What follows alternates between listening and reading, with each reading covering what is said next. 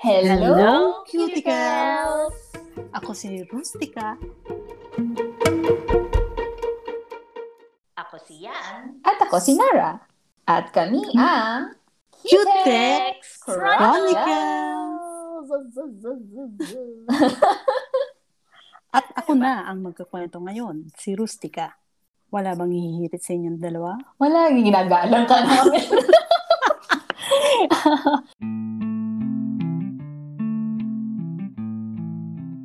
go lang ng go. Alam nyo ba? Hindi pa. Ah, hindi nyo pa alam, syempre. Kaya nga sasabihin ko sa inyo eh. Na nung time na panahon ng mga outlaws sa West, merong isang madre na kapag na merong convicted na murder, merong ah, doktor na dapat papatayin ni Billy the Kid, eh lahat yun eh na, na hindi nagawa dahil sa isang madre. Oh. Ay, siya si Rose Maria Sigale. May conviction ah. Segale. Italian kasi siya. eh. Hindi ko alam kung tama yung Ah. pronunciation ko. Kasi Sigale. Sigal? Siga. Siga? Oh. Anyway, siya ay isang Catholic sister. Ipinanganak siya noong January 23, 1850 Mm. sa Italian village of Sicagna. So, hindi ko alam kung tama pa rin ang pronunciation, pronunciation ko noon ha, pero siguro Sigak, Sicagna. Nung apat na taon siya, um, lumipat sila sa Cincinnati, Ohio. Kasama yung pamilya niya. Mm. Tapos doon, nag, nag-design, no? Apat na taong kagad, nag-design na siya. Napaka-bright kid naman ito. Hindi, parang, yun na yung parang gusto niyang gawin. May EDPA pro naman. Hindi, parang Alam yun na niya yung gusto, oh, alam na niya gawin. Pero yun ang gusto niyang gawin, maging isang madre. Mm. Sinabi niya yun sa kanyang tatay. Tapos, ayun, na, ah, yung um, father naman niya, saka yung mother niya, parang naging, sige anak, kung anong gusto mo, naman ka namin. sa pamilya niya, meron bang naging madre? Ah, actually, talagang religyoso lang yung pamilya nila. Oh, Ah, tsaka Italians eh. So, kat katolikong katoliko yan. malamang Mm-mm. sagrado, Ah. ka- katoliko nito. Oo. Kaya pa- parang matter of pride for them na magkaroon ng nasa religious. Mm. Or. Tapos noon, syempre, bata pa yun, hindi naman pwede 4 years old, pumasok ka na sa kumbento, no? So, syempre, patay ko naman. Pwede naman pumasok eh. Hindi nakikitingin Pumasok lang naman. lang. Anong masama doon? sa bagay, kung papasok ka lang naman sa kumbento, pwede naman. Oo, Pero yung lang. parang mag-mother at 4 years old, hindi pa pwede Ah, na, pa. Ah, naman. Ah, okay. okay. So, nung time na pwede na siya, yung mga may matanda, may, hindi naman matanda, may edad-edad na siya, sumali siya sa Sisters of Charity. Okay. Anong benefits? Charity. Libre. Libre lang. At the age, okay, sige na, ang, ang, ang ingay nyo, ang gulo nyo. eh. Sorry. At the age, babasahin ko na. At the age of 16, she entered the novitiate, becoming Sister Blandina. Okay? Mm. So, Ah. pinangalan siyang Sister Blandina. Ano yung nickname niya? Ah, Blondie. Blondie, yeah. Dahil ang tunay niyang pangalan, Or di ba, Rose Maria Sigale? Ladino. Oo nga. Okay. Anyway, anong, yun nga, sabi ko na, di ba, nung 16, year, 16 years old siya, doon na siya naging, as pumasok sa pagiging ah, novitiate, becoming Sister Blandina. Pinangalanan siyang Blandina kasi dahil nga doon, um, yan, pwede mo mag-explain kung bakit? Ah, kasi pagka pumapasok yung mga madre pala sa convent, binabago nila yung pangalan nila. Kasi parang new life, commitment to the Lord. So, kasama ng pagpapalit ng kanilang um, commitment, binabago nila yung pangalan nila. Pero maganda yung Blandina. Hindi ko lang alam kung saan niya nakuha yung Blandina. Pero maganda. Alam mo ba kung saan niya nakuha yun? Sa, Ano nga? oo Saan nga. Meron na rin kasing saint na Blandina noon. Ah, Eh, saan naman nakuha ng Yes. saint yung pangalan? Ay, yun ang hindi ko na alam. Pero ang parang manok at itlog lang ngayon. Sino nauna? Anyway, sasabihin ko na rin kung sino si Saint Blandina nung time nung French Ah. na 162 to 177 AD. Okay? Siya Okay. yung Christian martyr na namatay siya nung sa ah, modern Lyon, France, Ah. during the reign of Emperor Marcus Aurelius. Ah, matagal Alam na. niyo kung paano siya pinatay? Parang- Hindi pag-usapan. Hindi gusto ko lang Gusto ko malaman.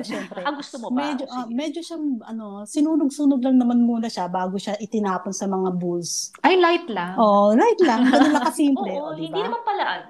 Oo, naman hindi pala- masyado Hindi ganun ka-harsh. Oh, hindi ka siya. Okay. Kaya siya naging martyr. Ah. Ayun, doon siya pinangalanan. So ngayon, itutuloy na natin. Anong nangyari sa kanya?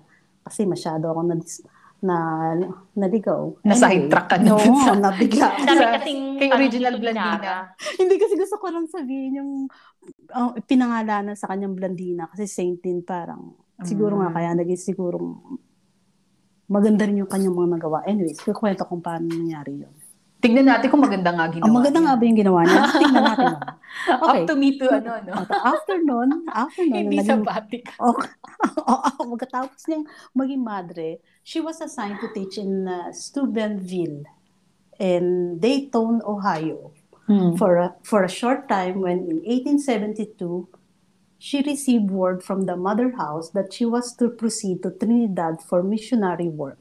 So, si Sister Blandina, parang, wow, exciting. Na-thrilled siya na pumunta siya doon. Mm-mm. Na okay, pupunta niya doon sa sa coast of Venezuela or near Cuba somewhere. But when Sister Blandina boarded the train, she realized that the Trinidad to which she was going was out in the western part of the United States in Colorado and Ah. not a tropical island. Hindi Trinidad and Tobago. Ah. Yes. Ah. So, ang nangyari noon, nag-travel siya alone. Tapos, Nag- iniwan na niya yung bikini niya kasi excited sana siya sa beach. yes, exactly. ay, okay. Yes, pero nandun pa rin siya sa USA. So, na-reach niya yung destination on December 9, 1872.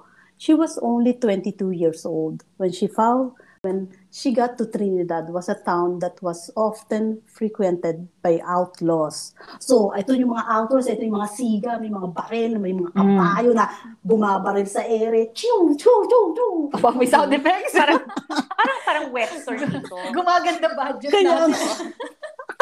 Okay, itong, ito rin yung time na merong si- ah, lynching was a common practice. Si Lynching? Lynching, oh, kilala niyo yung lynching, Oo, masarap yan. Sa GMA yun, di ba? Oo, di ba yun sa ano yun? Ano nga ba yun? Umaga kay ganda? Yun ba yun? Hindi. Unang yun. hirit. Ay, Uy. unang hirit pala. Oo. Alam niyo, nililito yung mga nakikinig, mga Si sirao. Lynching. Oh, okay. Anyway, oh, sige. Stay with us, stay with us. Okay. Anyway, yung lynching, ano nga ba yon? Ito, okay. Ito yung isang law was often determined not by the sheriff but by the mob. Paano ba sa Tagalog to? Ano yung kuyog? Parang kuyog in some way. Mm. Nag-gets niyo ba yung kuyog? Kasi parang narinig ko yun sa mga kapatid ko, mga lalaki. Pero hindi mo alam kung ano yung no, kuyog. yan yung parang kuyog You're so social. Kuyog siya. Yung kukuyugin mo siya. Yung isang pag tao. i-surround ka, tapos ano, Yes. Wow, ang social naman, isa-surround ka. Yun. Ay, ay, ay. Parang surround sound. O sige, tatambangan ka, gano'n. Yan. Sa ganda. Tapos jujumbagin ka. Yan ba gusto niya? Anyway, oh, tapos na kayo, ha? Ay, Oo. opo. Oh, ito. ay, ay, ay. Okay. Okay, kukwento ko na sa inyo yung isang ah, parang sinib niya. Anyway, Mm. in one such instance, a man had shot a- an- another man, fatally wounded him. The mob had gathered around the house of the wounded man, and as soon as he died, they were planning on going to the jailhouse where the man who shot him was being kept, drag him out from the cell, and lynch him. Si Lynching na naman. Lynching na naman. The prisoner's son was the father of one of the sisters Dandina's students. Okay? Ah. He ran up to her and told her what was going to happen. She was apa- appalled, appalled, Appalled. Appalled. appalled. okay, and decided to do something about it.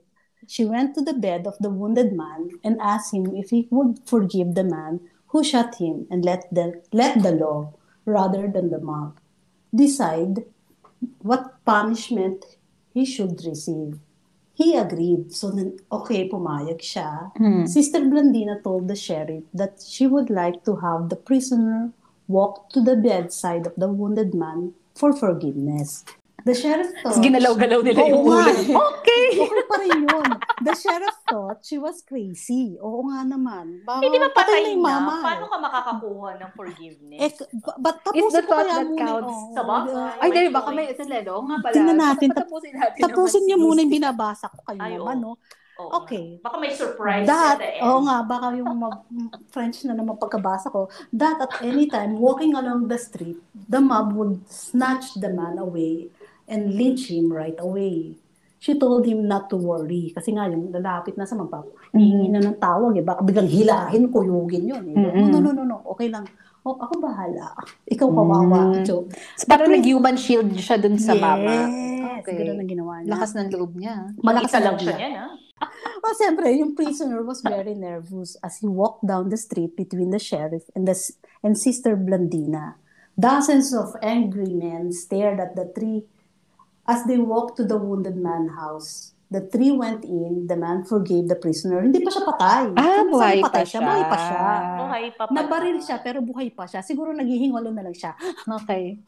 Okay, no, no, okay, no, yung pinag forgave the prisoner and they walked back to the jail without any trouble from the mob. The mob broke up and and the court decided the fate of the man. So bali, ayun, so umalis na yung mob, hindi na ay sh- hindi na siya nakuyog. Tapos yung um, mm, court nang nag-decide kung anong dapat gawin dun sa nakabaril. Mhm. Okay, so yun ang nagawa ni Sister Blandina. Throughout Sister Blandina's years, years in the wild western town of Trinidad, she had heard many stories of the murders committed by well-known and feared outlaws.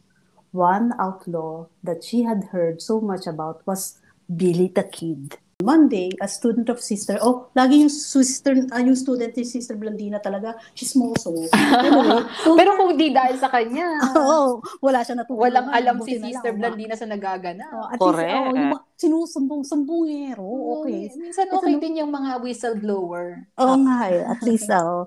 Anyway, told her that one of Billy the Billy's gang members had been accidentally shot by the fellow gang member and was left to die in a in a dove hut nearby. So okay, merong So Sister Blandina immediately went over to the man and began caring for him, bringing him food and drink, and answering his question about God and religion. So syempre, ganun talaga ang tao, pag mamamatay na,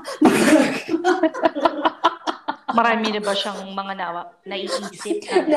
Nanunumbalik na sa Diyos. Nanunumbalik na sa Diyos. So one day, he told Sister Blandina that Billy and the gang would be arriving in Trinidad at 2 p.m. on Saturday. Oh, galing no, exact. Pati oras, 2 p.m. on Saturday to scalp the four doctors in the town that refused to treat his injury. So parang babalikan nila yung dalaw, yung apat na doctors. Kailangan natin patayin yan. Ah, kasi hindi sila tinreat. Hindi nila tinreat yung ano. Ah. Kaya siyempre yung mga gang ni Wow, lakas ng oo. loob. Oo, di ba? Oo, kasi mga Yes. outlaws, so I guess takot din sila. So Sister Blandina decided that no such thing was going to happen. On that Saturday at 2 p.m., talaga naman talaga 2 p.m. talaga Saturday. eksakto, eksakto. Sister Blandina was waiting to meet one of the most feared murderers in the West. O, di ba ang tapang niya? He arrived on his schedule. O, di ba? And he greeted her kindly as he had been told of all of the help she had given his fellow gang member. Yung ano, yung gang ni Billy the Kid. Mm. Eh, syempre, ando dun si Sister Blandina. Pero syempre, dahil alam nga ni Billy the Kid yung ginawa ni Sister Blandina, so nagsalita siya. He said to her, We are all glad to see you, sister, and I want to say it would give me pleasure to be able to do you any favor. O, di ba? Mm. Outlaw sila, pero-? O, di ba? Parang tinatanong nilang utang na loob yung ginawa ni Sister Blandina Oo. sa ginawa. Okay. At that offer, Sister Blandina told him that she did have a favor to ask of him. So, ano kaya yun? So, he replied, the favor is granted. She took his hand and said, I understand you have come to scalp our Trinidad physicians, which I act, I ask you to cancel. So, ayun. Billy, which act I asked you to cancel. Billy was a bit upset and surprised that Sister Blandina had known what their purpose was for visiting. Mm. Anyway, reluctantly, he agreed and the four doctors' lives were saved. Oh, yan. Dahil lang sa pakiusap. Lalo, oh, dahil sa, syempre, Documented oh, ba? kahit na ganun si, ano, kahit na ganun outlaw si Billy the Kid, parang tumatanaw na utang na loob dahil nga sinave yung kanyang kagang. Dahil salbahe sila. Dapat hindi, hindi porket salbahe yung tao, kailangan ginagamot pa rin nila. Para sa akin na. Later on, Sister Blandina was transferred to, to Santa Fe where she also set up a school, a hospital, and helped many other people. So, yun, doon siya magaling. While there are visited her old acquaintances, Billy the Kid, who had been captured and put in jail only to escape shortly after.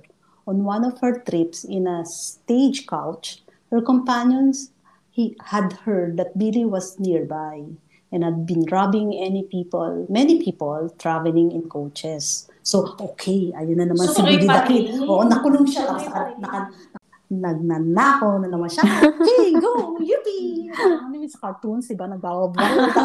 Sakay kabayo. Okay. Her Wild, wild west talaga.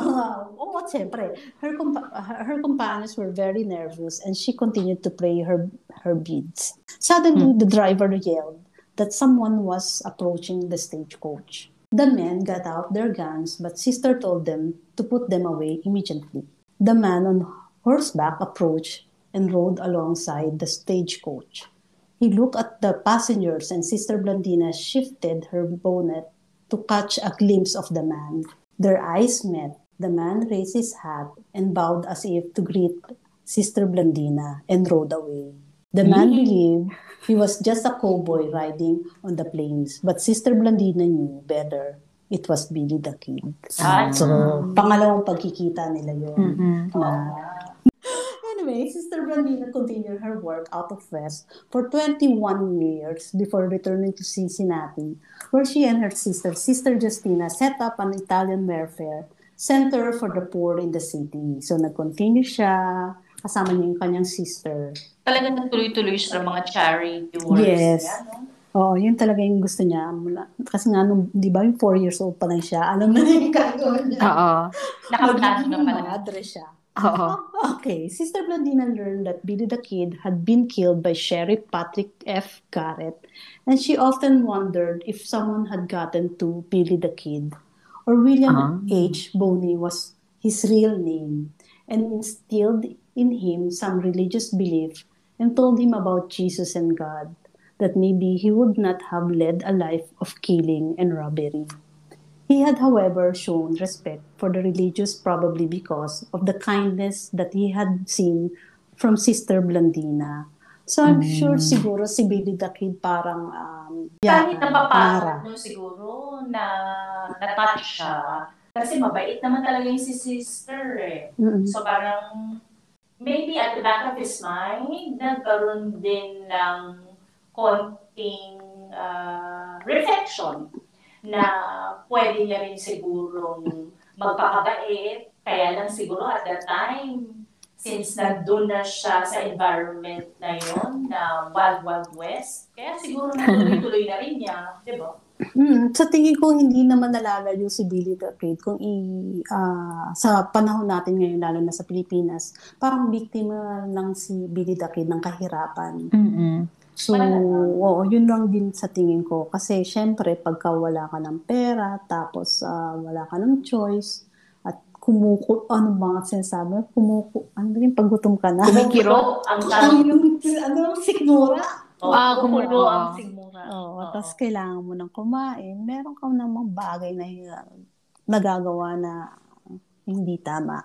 Oo. So, Wala yun. namang pinanganak na kriminal. Wala naman, naniniwala ako doon. So, although never mentioned in American history books, Sister Blandina's Sigali an example of a Catholic in America who lived her faith. She saved the lives of four doctors, performed every spiritual and corporal work of mercy to the people along the Santa Fe Trail, and proved that she was never afraid to do what was right, even if it meant standing up to a mob or to one of the most feared outlaws in the West. Naalala ko sa kanya yung image ng mga madre nung ano, people power na una. Yung mga madre nagbigay ng bulaklak dun sa mga sundalo and they stopped the tanks. Mhm. At may mga rosaryo sila at the time. Oo. Hawak-hawak. It's just the power of faith and the belief na yung yung tao babalik sa katinoan if you show them that they they can be human again. Oo. And I think also at that time, kahit na si Sugimuro na uh, pagkakaharap ng tangke, wala kang iba talaga magagawa, kundi magdasal na lang eh. Parang It's just, uh, you leave it up to the Lord. Ano bang, ano bang mangyayaring, al alam mo namang smart ka rin yung tangke, di ba? Hindi, parang kailangan mong mag ano mag-trust na the Lord will whisper to parang the people with arms or parang yun nga may tangke na makikinig sila sa Diyos na parang hindi mo dapat hinaharm yung kapwa mo tao. Exactly. Parang may limit dapat yung ano, yung yung threat mo of violence. Pero parang kung halimbawa sa naalala niyo yung Tiananmen Square no, merong mama na nag-face ng tanks. Mhm. Tapos, yung mga Chinese, hindi nila alam na nangyari, yung mga bagong generation ng Chinese, na hindi taga Hong Kong, ah, yung taga mainland, hindi nila alam na nangyari yung Tiananmen Square. Hindi nila alam na may moment na muntik nang matopple ang ano ang ang communist China. Mhm. Just because the government raised them not to believe that they can topple um, dictators. Kung halimbawa, meron talagang ah, isang tao na magpupush yan talaga, magpupursue, na kaya natin lahat to. I think everybody will follow. Pero kung wala talaga, hmm, wala mangyayari. There's always gonna be someone. Know. pu- nasa tao nasa tao na lang kung pakikinggan siya or not, 'di ba? So kasi i-share din yung sa, kasi nagsulat din siya ng book eh. Po-promote mo yung book ni sister. Well, Available in National Bookstore. pwede naman. Noong 1941, nung mamatay na si Sister Blandina, na nanodoon siya sa infirmary at the Mother House of the Sisters of Charity near Cincinnati, Ohio, nabanggit uli niya na yung word na Jesus, Madre, ngumiti siya, tapos nun, nawala na ng hininga.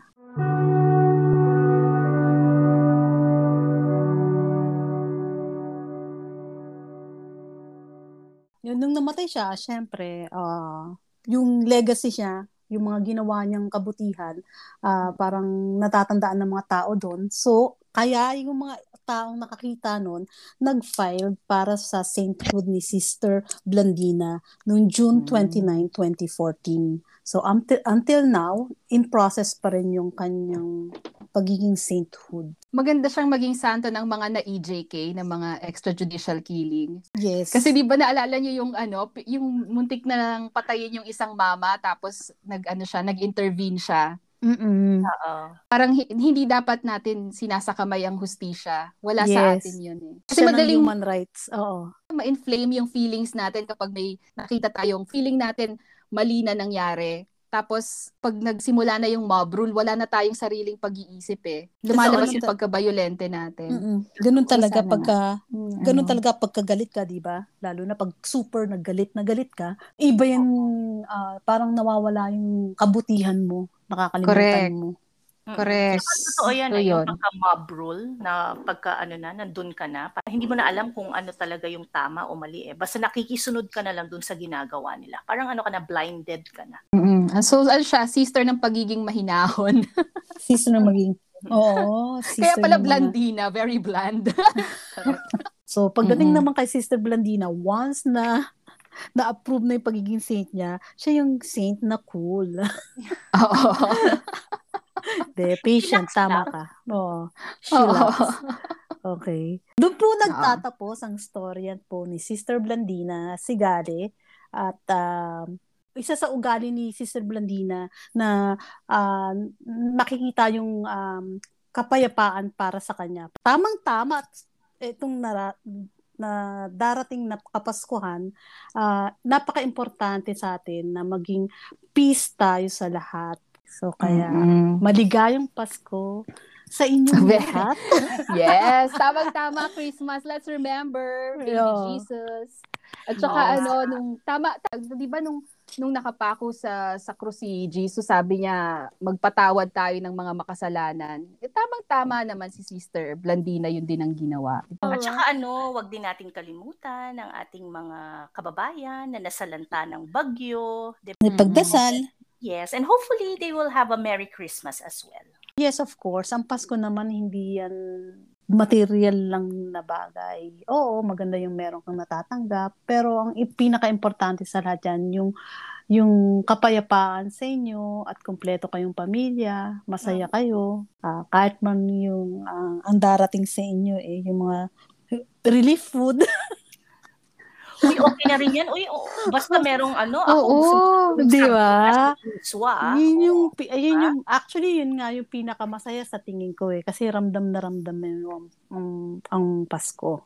Oo, Yung ma-appreciate walang, talaga. oo, yung walang material na bagay. At ma-appreciate Mm-mm. mismo ang Pasko. So, yan. So, yun. yun. yan ang diwa Merry ng Pasko. Christmas! Merry Christmas, mga cuticles! Oh, Merry Christmas.